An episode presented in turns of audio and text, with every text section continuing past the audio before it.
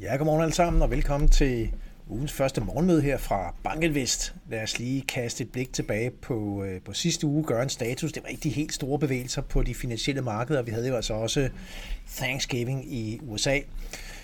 Tager vi sådan en 10-årig statsobligationsrente i USA, så stiger den med bare 3 basispunkter i sidste uge og ligger sådan lige under 4,5 procent i øjeblikket. Og det er jo altså stadigvæk en halv procent point under den top, som vi satte tilbage i, øh, i oktober måned. Der var vi lige op og snuse til 5,02 procent i renten. Så så det er jo godt at se, at renteniveauerne ligger lidt lavere, og det har helt sikkert også været med til at understøtte aktiemarkedet i, i den her periode, hvor vi har fået et vist øh, comeback til, øh, til aktier.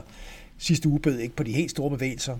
Vi er op med omkring 1% på amerikanske S&P 500, og det europæiske Stock 600 indeks er op med 0,9% Så altså bestemt øh, aktiekurser, der trækker i den, den rigtige retning. Hvis vi lige benytter anledningen til at gøre status på, på året, der er ikke så langt til, til års skiftet, og øh, vi kan da konstatere, at meget tyder på, at vi kommer ganske godt igennem 2023, både på, øh, på aktier og på obligationer. Og starter vi med obligationer, på oversigten her, så kan vi jo se, at afkastet år til dato på, på high yield obligationer har været rigtig, rigtig stærkt. Vi er oppe med knap og nap 9% på, på euro high yield virksomhedsobligationer, når vi ser på, på markedsafkastet her.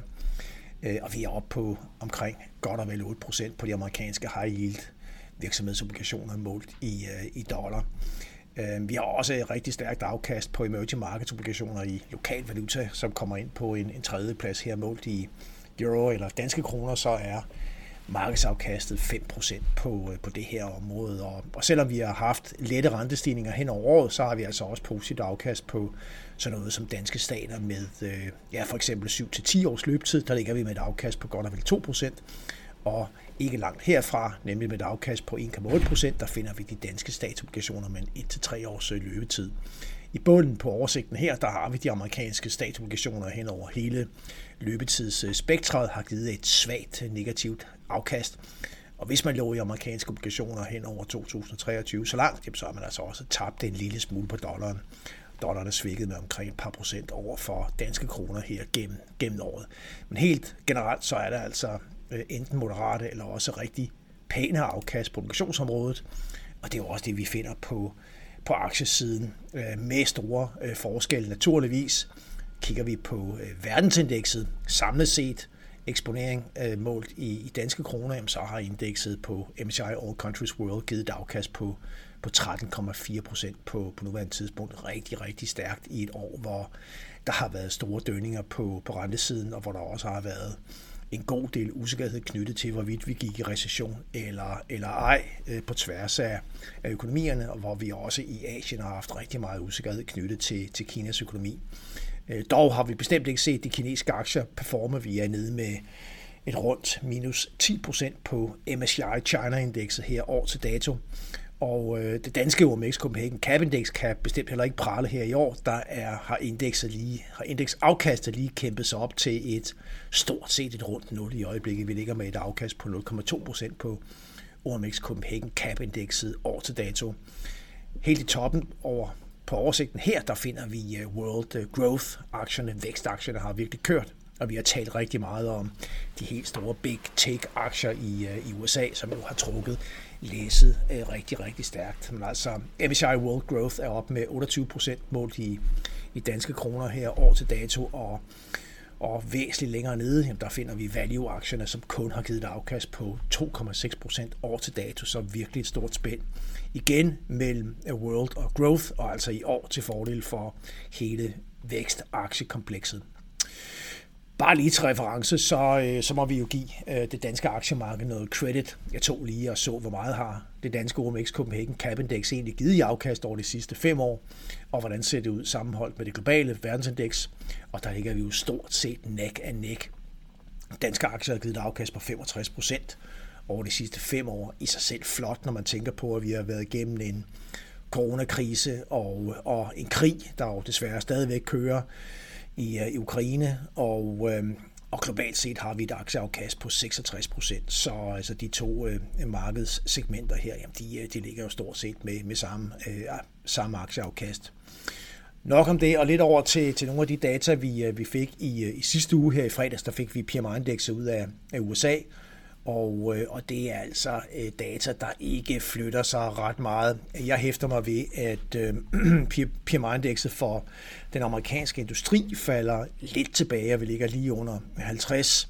Vi ligger senest på, på 49,9, så der er altså ikke meget momentum i den amerikanske industri. Til gengæld ser vi et lille optik i, øh, i servicesektoren, og det er jo det, der er, er billedet af den amerikanske økonomi, nemlig at det er services, som, øh, som, trækker, som trækker læsset. Hvis vi lige bliver ved den amerikanske industri, så er det jo egentlig fascinerende, øh, i måske skræmmende i gåsøjen, og at se på, øh, hvordan at øh, vi virkelig taler om en stagnation inden for, for den amerikanske industri.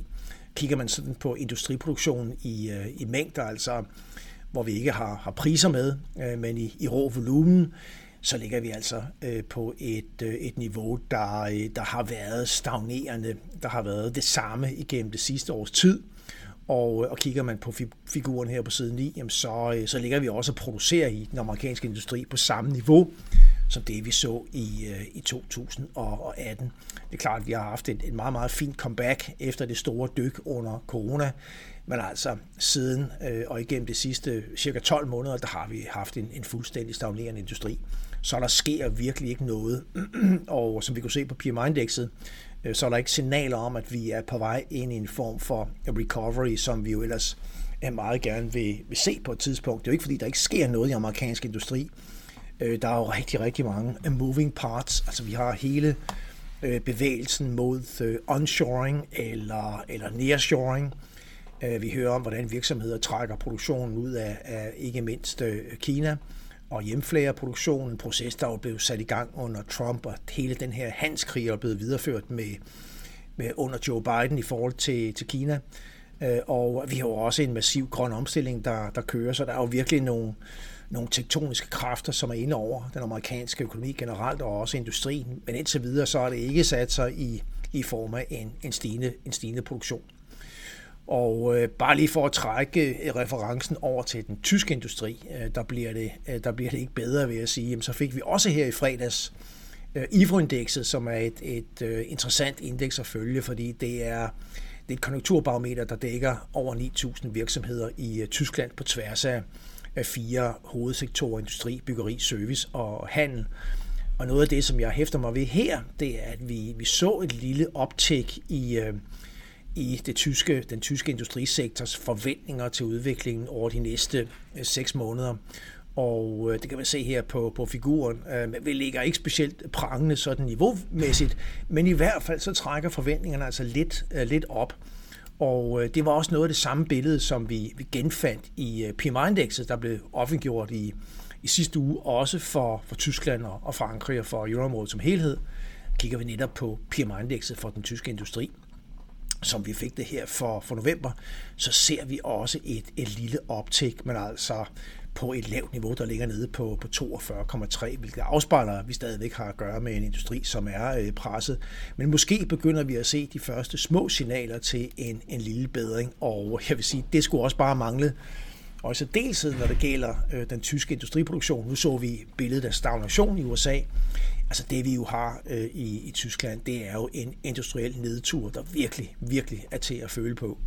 Øh, kigger man på, på grafen her på side 12, så, øh, så ligger vi i øjeblikket med et indeksniveau på, på 94,6, og det er altså ned fra 108 tilbage i, i 2017, hvor industriproduktionen i mængder i, i Tyskland øh, toppede. Så, øh, så vi er jo altså nede med en, en 14-15 procent øh, point på, øh, på produktionsniveauet her i Tyskland. Altså det er jo en, en større industriel nedtur, som, som vi er vidne til. Og, øh, og generelt må vi bare konstatere, at dermed, altså det, det er et billede, vi har ud af USA, det er et billede, vi har ud af Europa. Vi har industrier, som er, er presset. Der var bestemt et opsving i kølvandet på, på corona. Øh, under coronaen var der et, et, øh, et stort, øh, et stort, stort øh, efterspørgselsboom efter varer, Øh, generelt, og øh, det er reflekteret i stigende produktion også ud af coronaen, men siden er det bare gået ned ad bakke igen, og det er ikke mindst den tyske bilindustri, der selvfølgelig har store udfordringer her.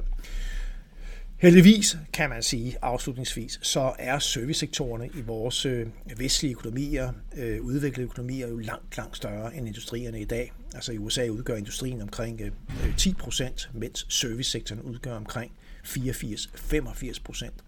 Så, så i den forstand spiller industrien en, en mindre rolle, men, men det er selvfølgelig en meget, meget vigtig del af vores, vores økonomi, og også beskæftigelsesmæssigt øh, anyway, og, øh, og der er jo et potentiale for at se bedringer her.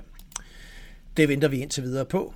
Øhm, og kigger vi ind i ugen, vi lige har taget hul på, så, øh, så får vi også interessante data, der kan belyse udviklingen i, i industrien yderligere, nemlig i, i USA, hvor vi her på fredag, der får vi ISM-indekset for den amerikanske industri, og det er altså interessant at, at følge med i. Men allerede her i, øhm, på onsdag kommer der interessante tal, det er nemlig inflationen ud af, af Tyskland, og øh, det feeder jo ind i hele debatten omkring, øh, hvornår, hvor lang tid vil centralbankerne holde de korte rente højt, hvornår begynder der at være tilstrækkelig evidens for, at inflationen er på vej ned, før de begynder i hvert fald retorisk at signalere, at øh, det kun er et spørgsmål om tid, før den korte rente skal ned. Onsdag tysk inflation, og torsdag munder det ud i inflation for det samlede øh, område, euroområdet. Og vi får også de amerikanske PCE-tal her på, øh, på torsdag, Feds foretrukne inflationsmål. Det plejer sjældent at være de helt store overraskelser i øh, PCE, de kommer et par, par uger efter CPI og, og CPI-tallene, øh, som jo øh, kom her for nogle uger tilbage, som, som var mere, lidt mere afdæmpet end det, der var forventet, og været med til at sende renterne ned. Altså, det gør, at, at forventningerne til, til altså, at billedet af, hvad der sker i PCI-inflationen, øh, det, er, øh, det er relativt enkelt for analytikerne at forudsige. Det plejer sjældent at være de store overraskelser der, men vi må se. Og så byder torsdagen altså også på startskuddet til COP28, den her klimakonference, og den finder sted i Dubai, ikke mindst, og vi strækker sig et par uger frem, og det bliver selvfølgelig, der bliver en masse fokus på, hvordan landene øh, de, øh, de samarbejder eller mangel på samme i forbindelse med COP28, klimakonferencen her, og det vi jo har hørt senest fra øh, FN's øh, klimapanel, der er jo, det går rigtig skidt med at øh, nå ambitionerne om at få banket øh, udledningen af drivhusgasser ned i tilstrækkeligt hurtigt omfang til, at vi sådan realistisk kan nå ambitionsmålet om at holde temperaturstigningen inden for en halvanden, måske to grader ved udgangen af, af det her sådan, øh, århundrede, jævnfør den målsætning, man satte tilbage i, øh, i under klimakonferencen i Paris i 2015. Meget mere om, om det fra medielandskabet her over de kommende par, par uger. Og med det, så skal jeg tak for, at I var med her til, til morgen. Vi er tilbage i morgen tidlig. I må have en rigtig god dag.